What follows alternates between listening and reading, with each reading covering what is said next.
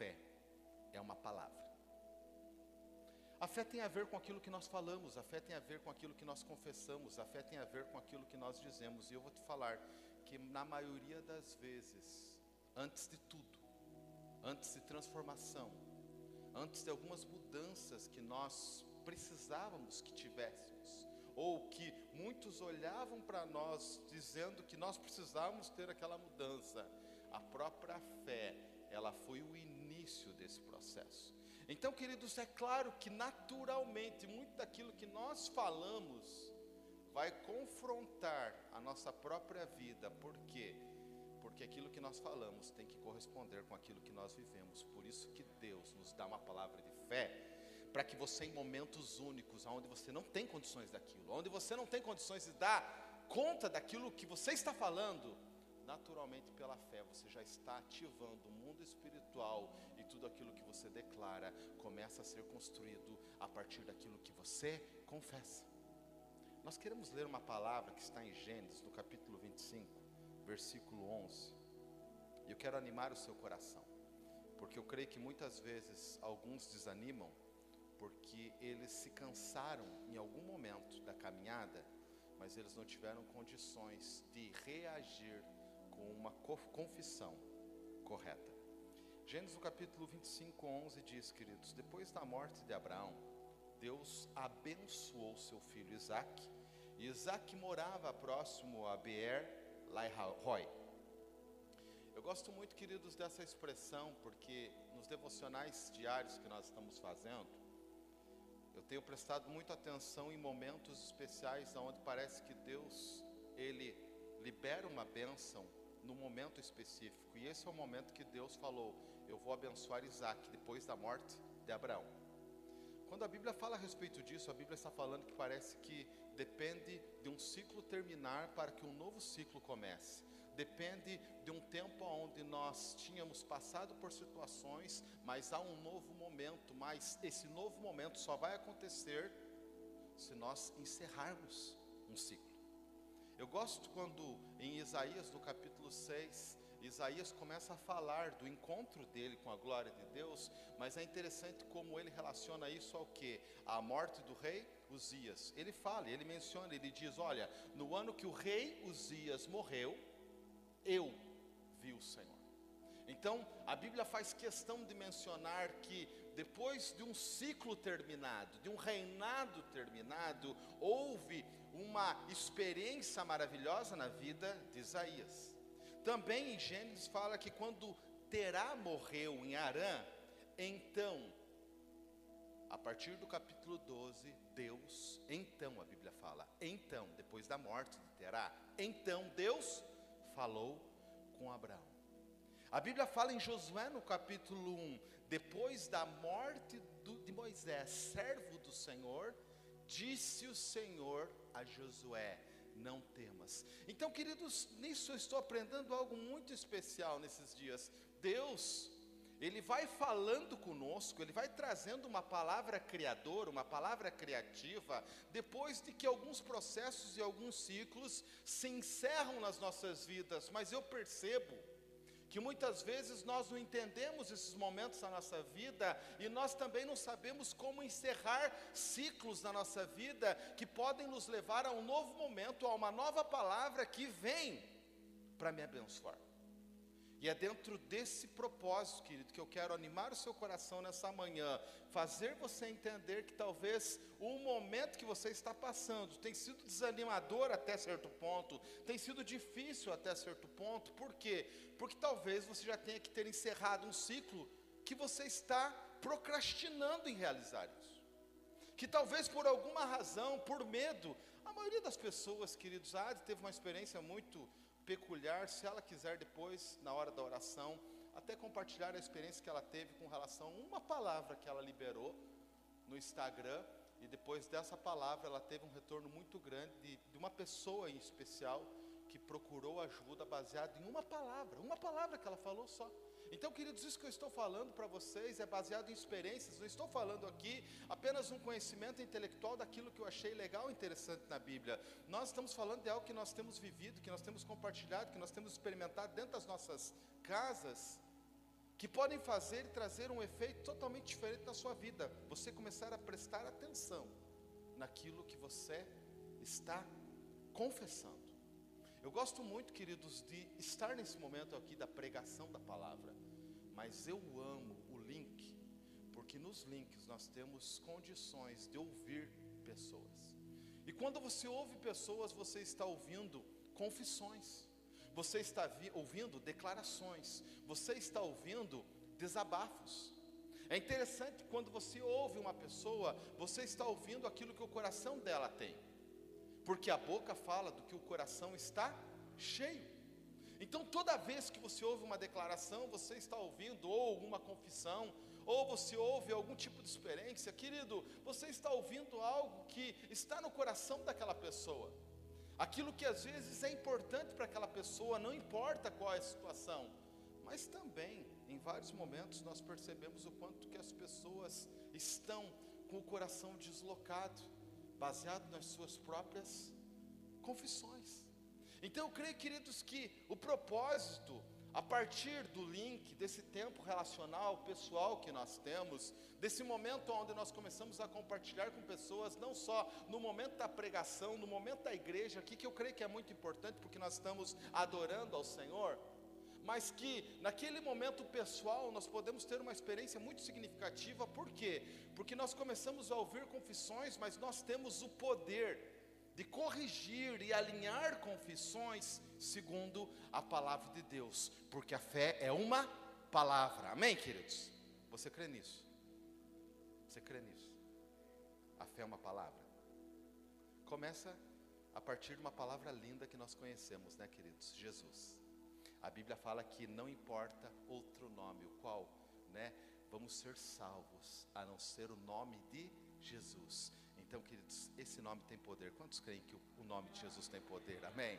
Amém? Ele tem poder. Amém, queridos? Diga isso. O nome de Jesus tem poder. Por isso que a palavra, queridos, por isso que a fé, a fé é uma palavra. Depois que um ciclo fechava, Deus trazia uma palavra que representava uma nova estação, que liberava uma nova bênção. Eu quero que você entenda esse princípio. Sempre depois que um ciclo fechava, Deus trazia uma palavra. Queridos, e normalmente a palavra que Deus trazia, ela não era de acordo com aquilo que aquela pessoa estava vivendo. Aquela palavra era inspiradora para tirar aquela pessoa de um lugar. Normalmente o que você recebe, às vezes vai na contramão daquilo que você pode dar conta.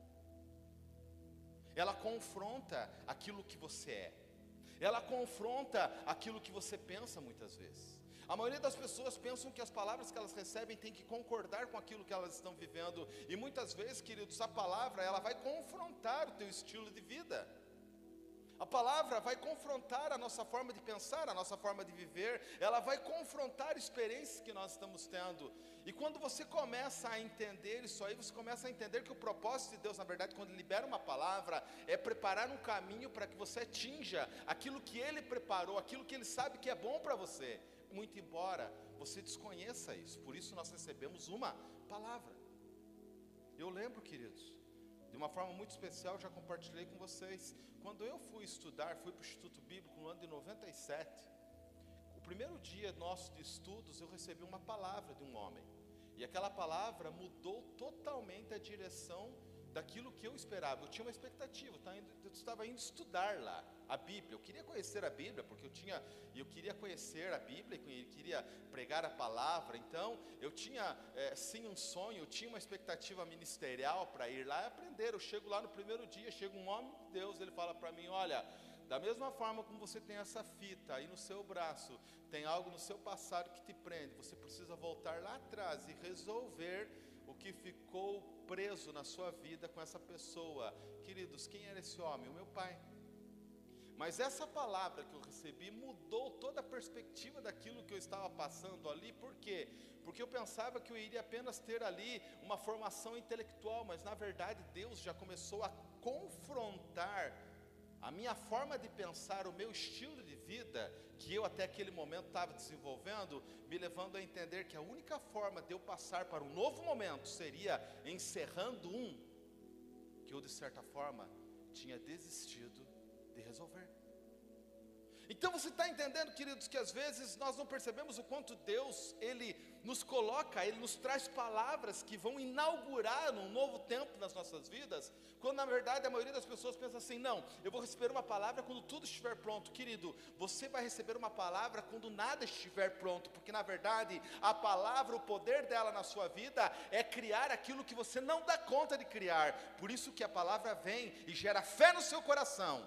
E a fé é a única forma de você corresponder àquilo que Deus te dá para criar em você uma mudança e uma transformação no caminho até você ter a promessa. Está entendendo? Por que, que uma pessoa, um pai de família, às vezes cansado, querendo desistir, cheio de complicações, de pensamentos que vão contra a sua própria forma de ver o mundo, a sua própria forma de ver ele mesmo, por que, que ele recebe uma palavra que ele é um homem fiel? Mesmo que ela não acredite naquela palavra, é porque a palavra tem o poder, quando ela é confessada e liberada sobre a vida de alguém, de corrigir áreas da vida da pessoa, queridos, que na verdade Deus sabe que a pessoa ela não é fiel, ele sabe porque ele conhece a nossa miséria, ele conhece o nosso estado, mas ele libera uma palavra, porque aquela palavra ela vai criar algo que em nós mesmos nós jamais teríamos condições de corresponder. Por que, que você recebe palavras que às vezes não tem nada a ver com o momento que você está passando ou com aquilo que você é? Parece que às vezes as pessoas estão falando algo apenas para te animar. Não, querido, não veja dessa forma. Na verdade, na verdade, você recebe uma palavra. Porque aquela palavra ela vai criar algo que você precisa. A palavra de Deus tem poder, a palavra de Deus, a palavra liberada por Deus, ela vai criando em nós as condições necessárias de transformação. Ela cria o que não existe. Por isso que nós precisamos entender, nesses dias, mais do que nunca, nós precisamos de uma palavra que venha de encontro a áreas das nossas vidas que nós não temos condições de corresponder por nós mesmos. Todos nós temos lacunas, todos nós, todos nós temos lacunas, todos nós temos áreas que na verdade, se você observar bem a vida da pessoa com qual você está se relacionando, você vai encontrar defeitos na vida dela. Quem sabe ali não no início, mas com o tempo você vai perceber inconsistências. E inconsistência é aquilo que torna muitas vezes um lugar, uma área, queridos, sem as condições necessárias de dar conta daquilo que foi prometido. Né? Eu estava semana passada ministrando num evento de casais, em uma igreja, e nós estávamos brincando, né? Que eu, eu aprendi esses dias, a partir do Elias Dantas, né? Ele falou algo muito especial sobre casamento, né? No GPKN, que ele, ele fala, ele é líder desse, dessa rede mundial de pastores, e ele falou algo muito interessante, né? Que um dia pediram um conselho para um sábio a respeito de casamento, né? Como, como ter sucesso no casamento. E o sábio falou: olha, tem, dois comportamentos que você tem, tem que ter antes de se casar. Quando você estiver se preparando para casar, antes de casar, abra bem os seus olhos. Abra bem. O, mais, o, ma, o máximo que você puder, abra os seus olhos. Porque depois que você casar, você tem que fechar os olhos. Você tem que fechar os olhos. Aí você já casou. Aí, embora você vai conhecer um outro lado que você não conhecia, você tem que fechar os teus olhos naturais e permitir que os teus olhos espirituais sejam abertos para olhar uma nova pessoa. Está entendendo, querido? Está entendendo? O que é isso?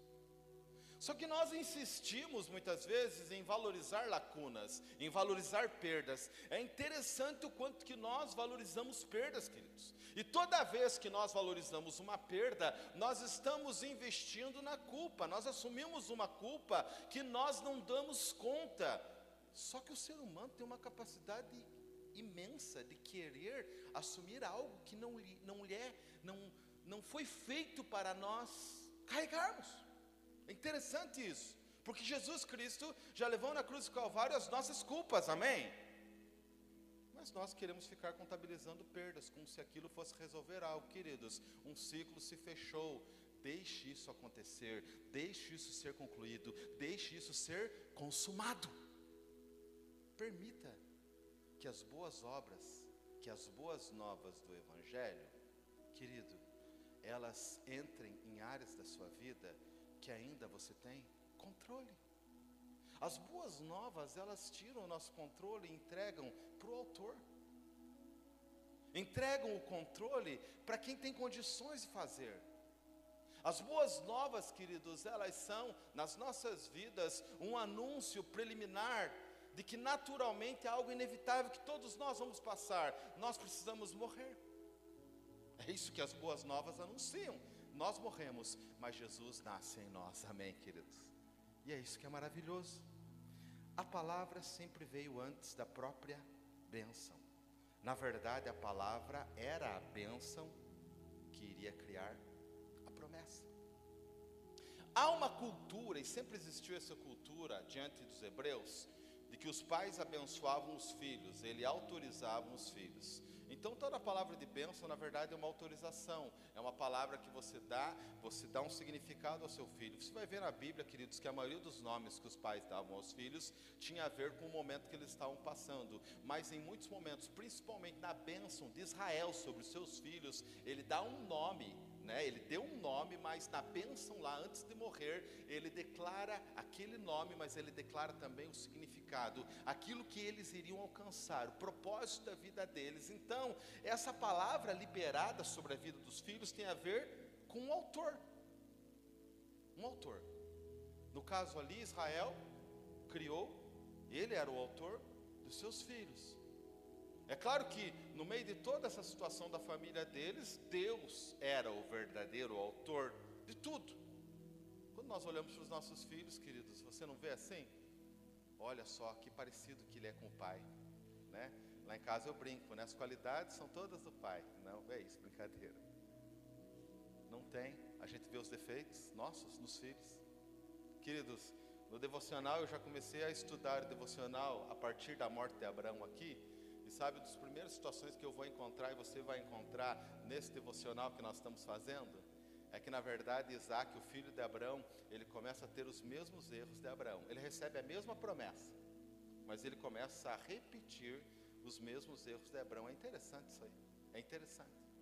Você olha, sim, Deus nos dá uma promessa, Deus nos dá uma palavra, queridos, para ela sim conflitar com aquilo que precisa ser mudado e com aquilo que precisa morrer nas nossas vidas. As boas novas, elas estão colocando um prazo de validade naquilo que inevitavelmente vai ter que morrer na sua vida, queridos. É só uma questão de tempo.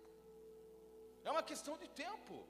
Então, por isso que a palavra, queridos, ela nos prepara palavra que vem da fé, a palavra que vem da fé, você vai ver, ela produz três aspectos primordiais na vida de qualquer ser humano. Ela produz um sentido de vida, ela produz um significado naquela vida, mas ela produz também algo, queridos, que a maioria de nós por muitas vezes desconhecemos, por quê? Porque nós colocamos muitas vezes o nosso prazer nos lugares errados. Mas toda vez que você tem um sentido na vida, você encontra o significado para o que você existe, você vai ter satisfação. E nós estamos vivendo hoje diante de uma geração, de uma, de uma sociedade insatisfeita, porque é uma sociedade que não tem sentido. Eles estão procurando várias opções, várias situações, várias, várias eh, possibilidades. Eles no fundo gostariam de ter um significado. Querido, toda vez que você libera uma palavra sobre o teu filho, você está dando um significado, você está ressaltando um significado sobre a vida dele. Por isso, eu lembro até hoje, o que faz frente na minha vida, o que resolve a minha vida quando eu estou passando por situações difíceis, é a palavra que eu recebi de Deus sobre a minha vida que dava significado à minha identidade de existência. É essa palavra que fortalece a minha fé até hoje, queridos. Só que isso necessariamente eu não ouvi. Eu ouvia da minha mãe várias palavras abençoadoras, mas eu não ouvi isso do meu pai, por exemplo. Então, queridos, todos nós temos sim um déficit muito grande de palavras abençoadoras, de palavras afirmativas, de palavras que te dizem que você vai a ser abençoado, que você vai ser uma pessoa aonde tudo vai dar certo na sua vida, mediante sim você entender o que a promessa vai fazer com você que a promessa vai criar em nós situações, queridos, que nós não esperávamos. Se Abraão não tivesse a promessa, esse homem jamais chegaria a ser quem ele foi. Porque a promessa criou nele a possibilidade, a promessa criou nele a dinâmica de transformação. Então muitas vezes você pensa, por que, eu estou fazendo? Onde eu, o que, eu estou fazendo? Que eu estou fazendo o que estou fazendo? Onde eu vim parar? O que, que, o que me deu na cabeça de começar isso, né? Ou você já pensou, alguns pensaram nisso em várias situações da sua vida, né? No casamento, por que, que eu fui casar? Eu deveria nem ter casado. Alguns até, né, queridos, tipo assim, algumas confissões que se ouve de alguns casais é, em alguns momentos, tipo assim, para outros casais novos que ainda não casaram, é pense bem, veja bem onde você vai entrar. Quando na verdade, queridos, o casamento é uma bênção, é um lugar preparado por Deus para que você aprenda a amar. É isso? Mas não só casamento, a família, os relacionamentos, ou a fé, o que te levou a fazer o que você fez, ou iniciar o empreendimento que você iniciou. Quando você inicia algo, você está dando start a algo que ou você vai determinar que aquilo seja eternizado, ou aquilo vai ter que ter um fim para você recomeçar. É assim em tudo nas nossas vidas. Tem pessoas que carregam lembranças daquilo que não deu certo nas suas vidas por muito tempo, elas não deram um fim para aquilo. Elas começam a trabalhar a fundamentar suas novas experiências em fundamentos que ainda estão contaminados com frustração, decepção e falência. Então, por isso que muitas vezes, queridos, nesse momento, a fé é como o ouro. A Bíblia fala em 1 Pedro que é como ouro que precisa ser provado pelo fogo consumidor. Por quê? Porque esse ouro vai provar e ele vai tirar as impurezas e vai deixar só aquilo que é genuíno e autêntico. E na nossa fé, o que precisa ficar? O que é genuíno e o que é autêntico. Eu vejo quando Deus leva aqueles homens a ter uma experiência de espionar a terra. Eles tinham passado dois anos ali no deserto, desceram lá no Monte Sinai, ficaram um tempo lá, e eles ficam dois anos fazendo isso. Quando eles vão subir novamente para daí terem contato com a terra prometida, dois anos iniciais, eles ficaram 40 anos, queridos, até chegar na terra prometida. Mas nos dois primeiros anos eles só foram preparados para ter essa primeira, a dar essa primeira espiada, a ter essa primeira experiência. Todos nós vamos ter primeiras experiências várias situações da nossa vida. Por exemplo, é, é, é legal você ver os, os pais que estão tendo a primeira experiência com seu bebê. Não é legal isso, queridos? É legal para quem vê de fora. Mas quem está passando por isso, você sabe a experiência que você passou. Como que foi, que das madrugadas, é, o choro, quando uma criança começa a chorar e você não sabe por que, que ela está chorando, queridos, é uma experiência muito complicada, muito difícil. Por quê? Porque a criança, a comunicação dela inicial é só chorar. Ela chora porque ela está com dor, ela chora porque ela está com fome, ela chora sei lá por quê, mas ela chora. E muitas vezes você não sabe dar conta daquilo. Quantas vezes, né, alguns pais de primeira viagem que eles podem fazer é orar, Senhor, nos dá ajuda agora, nos dá salvação, nos dá livramento agora, porque nós não sabemos lidar com essa situação. Mas eles começam a aprender, eles começam a perceber, eles começam a ser trabalhados pelo processo que é ter um filho aquele processo trabalha algo no coração deles. É por isso, queridos, que nós precisamos entender: seja casamento, seja filhos, seja relacionamento, seja empreendimento, seja a minha vida relacional na igreja, todo o processo que eu estou passando, ele tem um fim. O que nós temos que aprender é fechar ciclos. Eu acho que o grande aprendizado que nós devemos ter nesses dias é fechar ciclos, porque senão você vai carregar algo que não condiz com um novo momento, que muito embora você tenha uma palavra, você não consegue tornar aquilo realizável, realizável. Você não consegue tornar aquilo real, porque ainda você carrega bagagens que já deveriam ter ficado para trás. Aí vem as confissões erradas. Você está falando para uma pessoa, tenha fé. Ela fala, ah, pastor, mas está muito difícil. Queridos, nós temos tido muitas experiências aqui. Antes de chegar aqui, nós geramos a entrada na cidade dois anos antes. 2013, 2014, nós só orávamos. Nós só orávamos. Nós só orávamos, vínhamos para cá conhecer a cidade, gerando, orando. Queridos, nós fizemos tudo aquilo que tinha que fazer dentro da nossa perspectiva de estratégia. Oramos, geramos, mas as experiências nós só tivemos quando nós pisamos na terra. E é muito interessante que, muito embora orando e tendo uma palavra de Deus, a palavra que Deus já tinha nos dado, muitas pessoas que nós chegávamos aqui, quando nós chegamos aqui e nós ouvíamos o relato deles da terra, eles falavam: não, aqui é cemitério de pastores. Aqui, pastor que vem para cá já era, entendeu? Aqui não tem jeito, aqui não tem condições, aqui a igreja não cresce.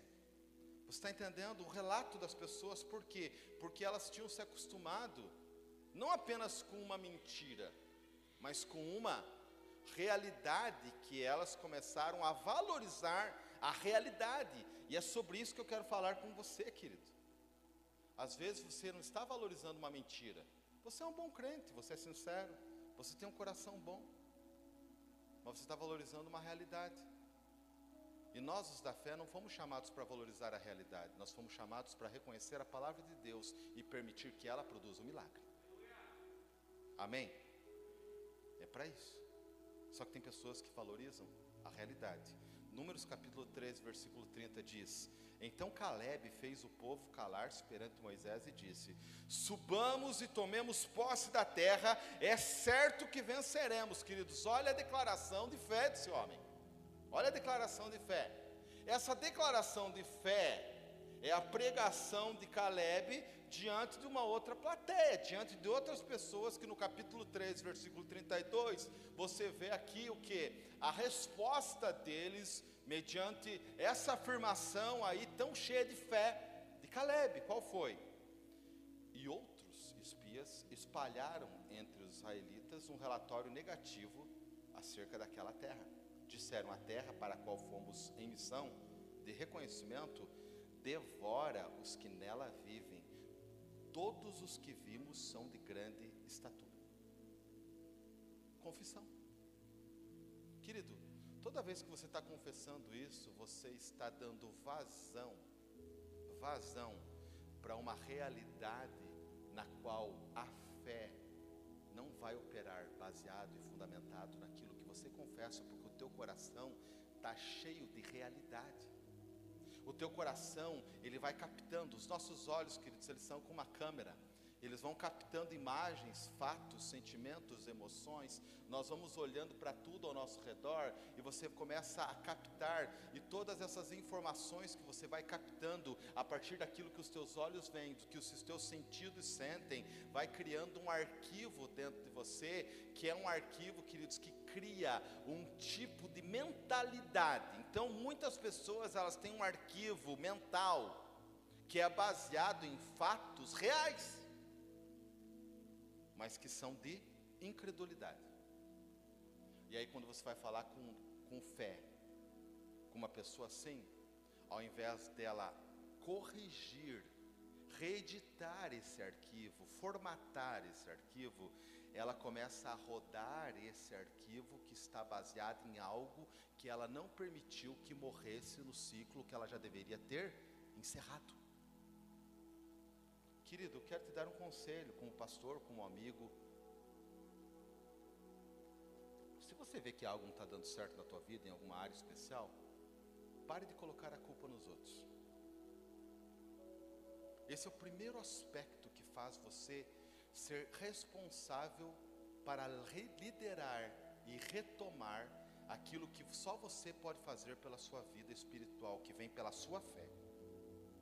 Nós nunca fomos chamados a viver a fé dos outros. Nós nunca fomos chamados a crer aquilo que os outros creem. Nós fomos chamados para ter uma fé pessoal. Amém, queridos? Então você precisa entender isso.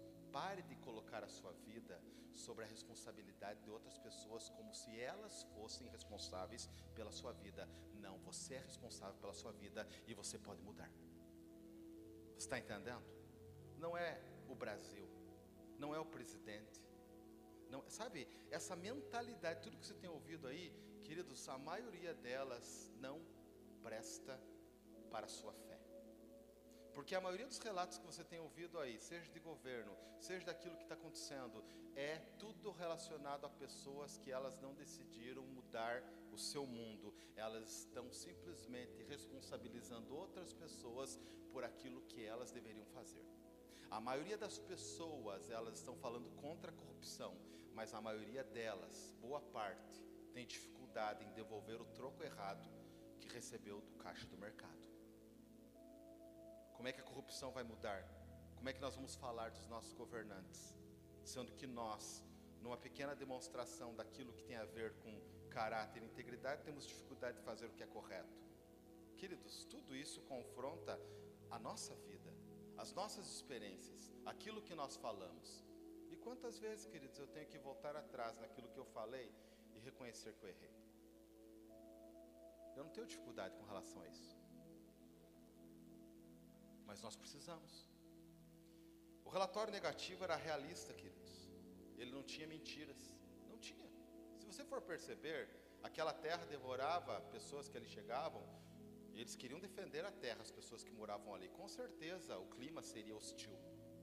Com certeza o ambiente seria de resistência. Não seria um ambiente é, é, é, de, de boas-vindas. Olha, venham para a nossa terra, é, usem tudo aquilo que vocês verem aqui, participem, tomem conta. Se quiser, vocês podem até mandar a gente embora, porque a gente vai feliz da vida. Não era isso, queridos. Está entendendo? Em alguns momentos, em algumas áreas territoriais da sua vida, você vai ter resistência. O que você vai precisar? De fé. Só que é essa fé que vai te sustentar a colocar em corrida os inimigos que vão te resistir na tua vida, queridos. Todos nós, todos nós, especialmente, vamos experimentar resistências em áreas que você decidiu colocar em movimento na sua vida.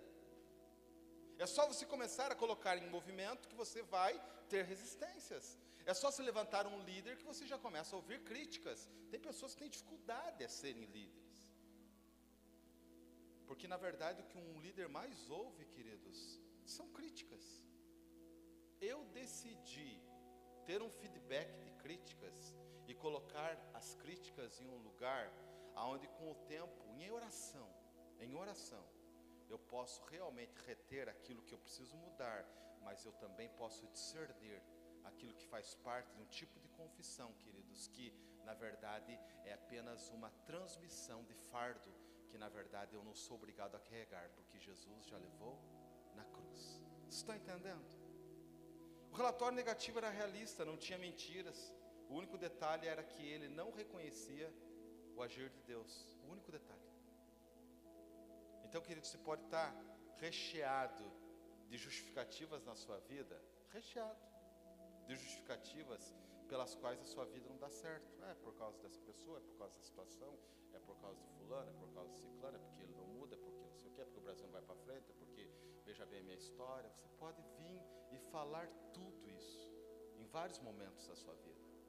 Mas se você não começar a permitir que alguns ciclos sejam fechados na sua história de retomada, de retomada, de você permitir o seu coração ser novamente um lugar de aprendizado, queridos, a maioria de nós, a maioria de nós vai muitas vezes ter dificuldades de pôr a fé para ativar.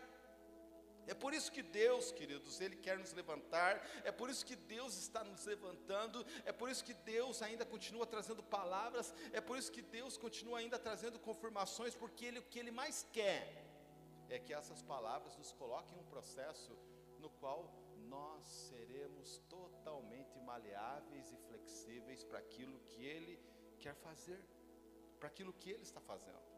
A experiência que tiveram apenas mostrou quem estava ou não preparado para viver a promessa dada por Deus, queridos. Quando eles falam lá, 10 dos 12 falam, não vai dar certo, essa terra vai destruir nós, olha o tamanho deles, queridos. Na verdade, só estava demonstrando quem estava preparado ou não. Sempre que você vai empreender, você vai ter percalços que vão mostrar áreas da sua vida que estão adequadas e outras não.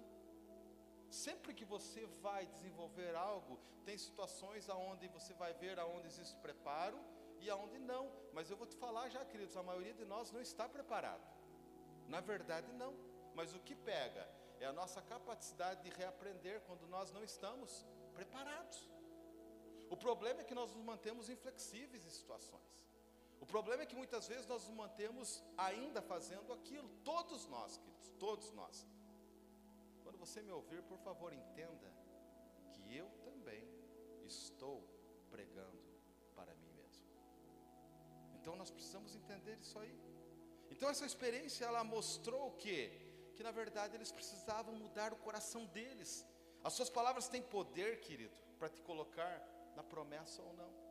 As palavras que você tem usado têm um grande poder, elas têm autoridade. Tem um livro que fala que quem já leu esse livro, que as palavras têm poder?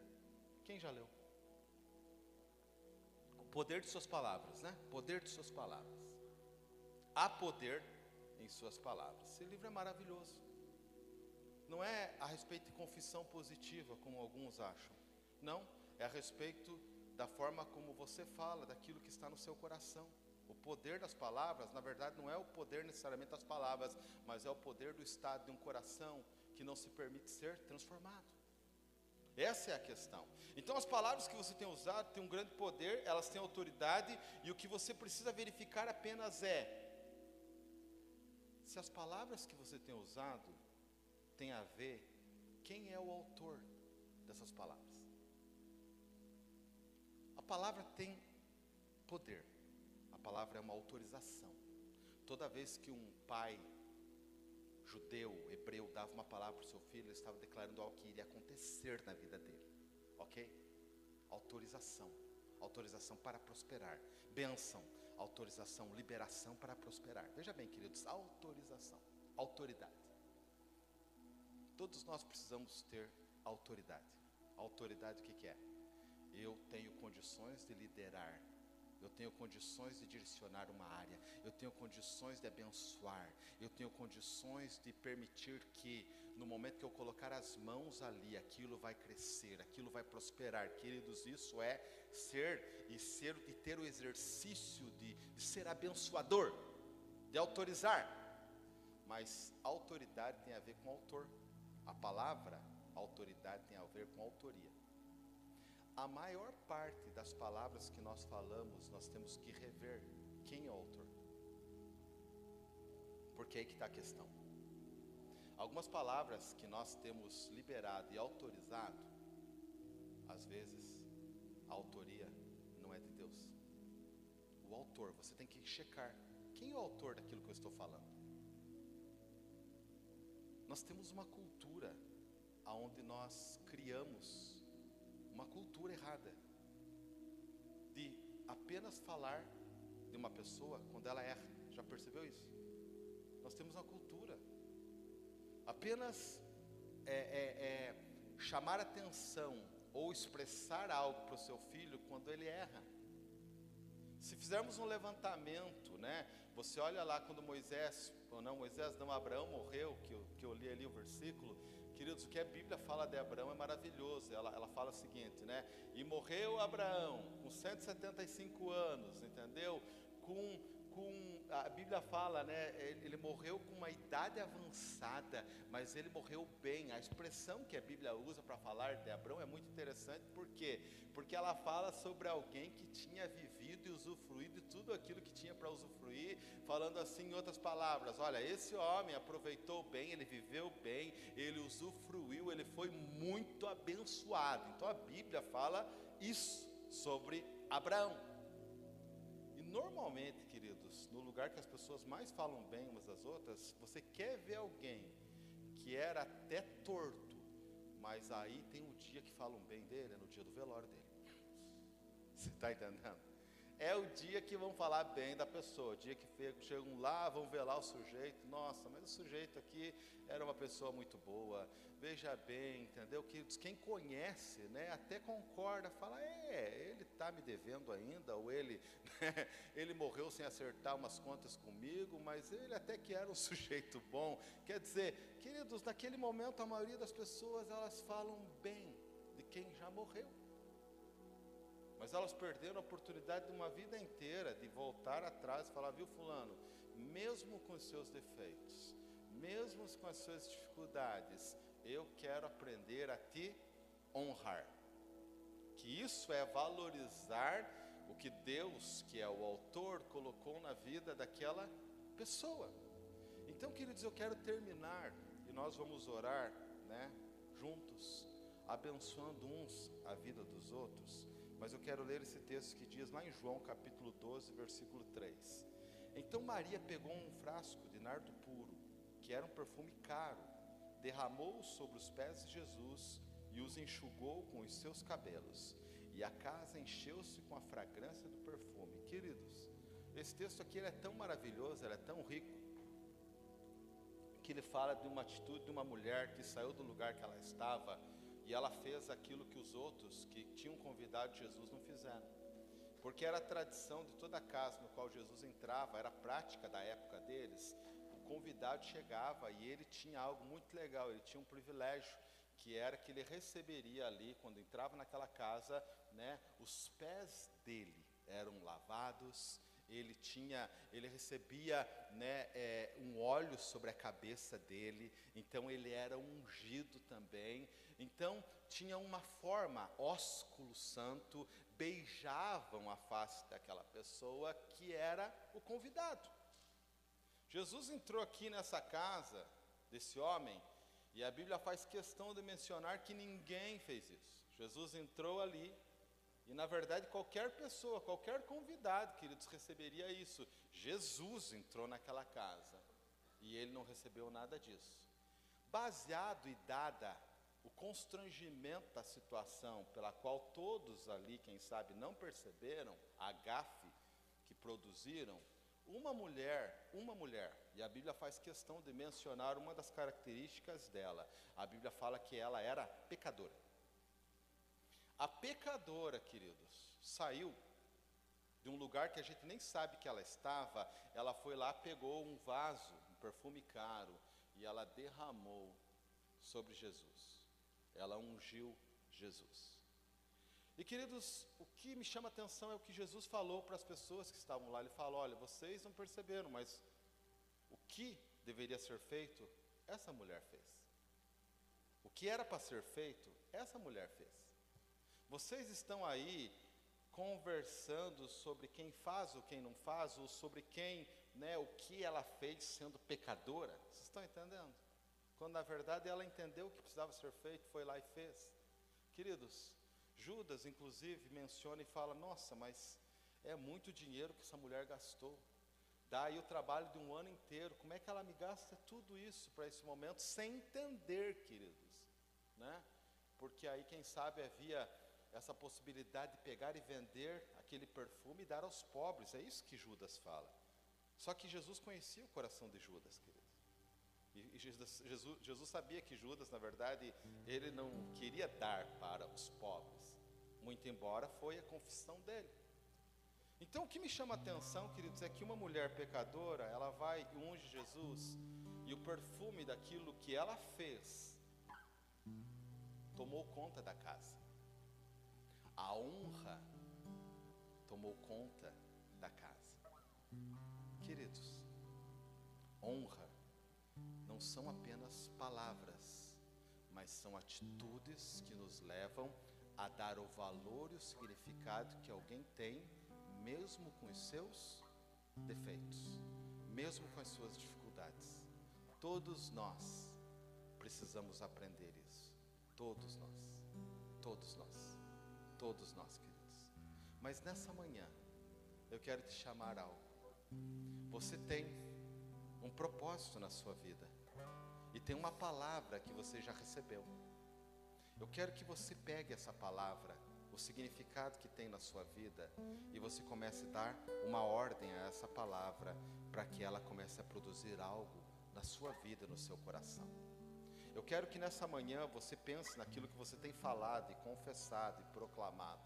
E você verifique qual é a autoria daquilo que você tem falado e proclamado. Quem é o autor? Porque aí nós vamos começar a mudar a nossa confissão. Tudo aquilo que nós falarmos não é apenas dentro de uma realidade, mas é dentro da palavra que vem dos céus, que cria o que não existe e faz o milagre acontecer. Amém, querido?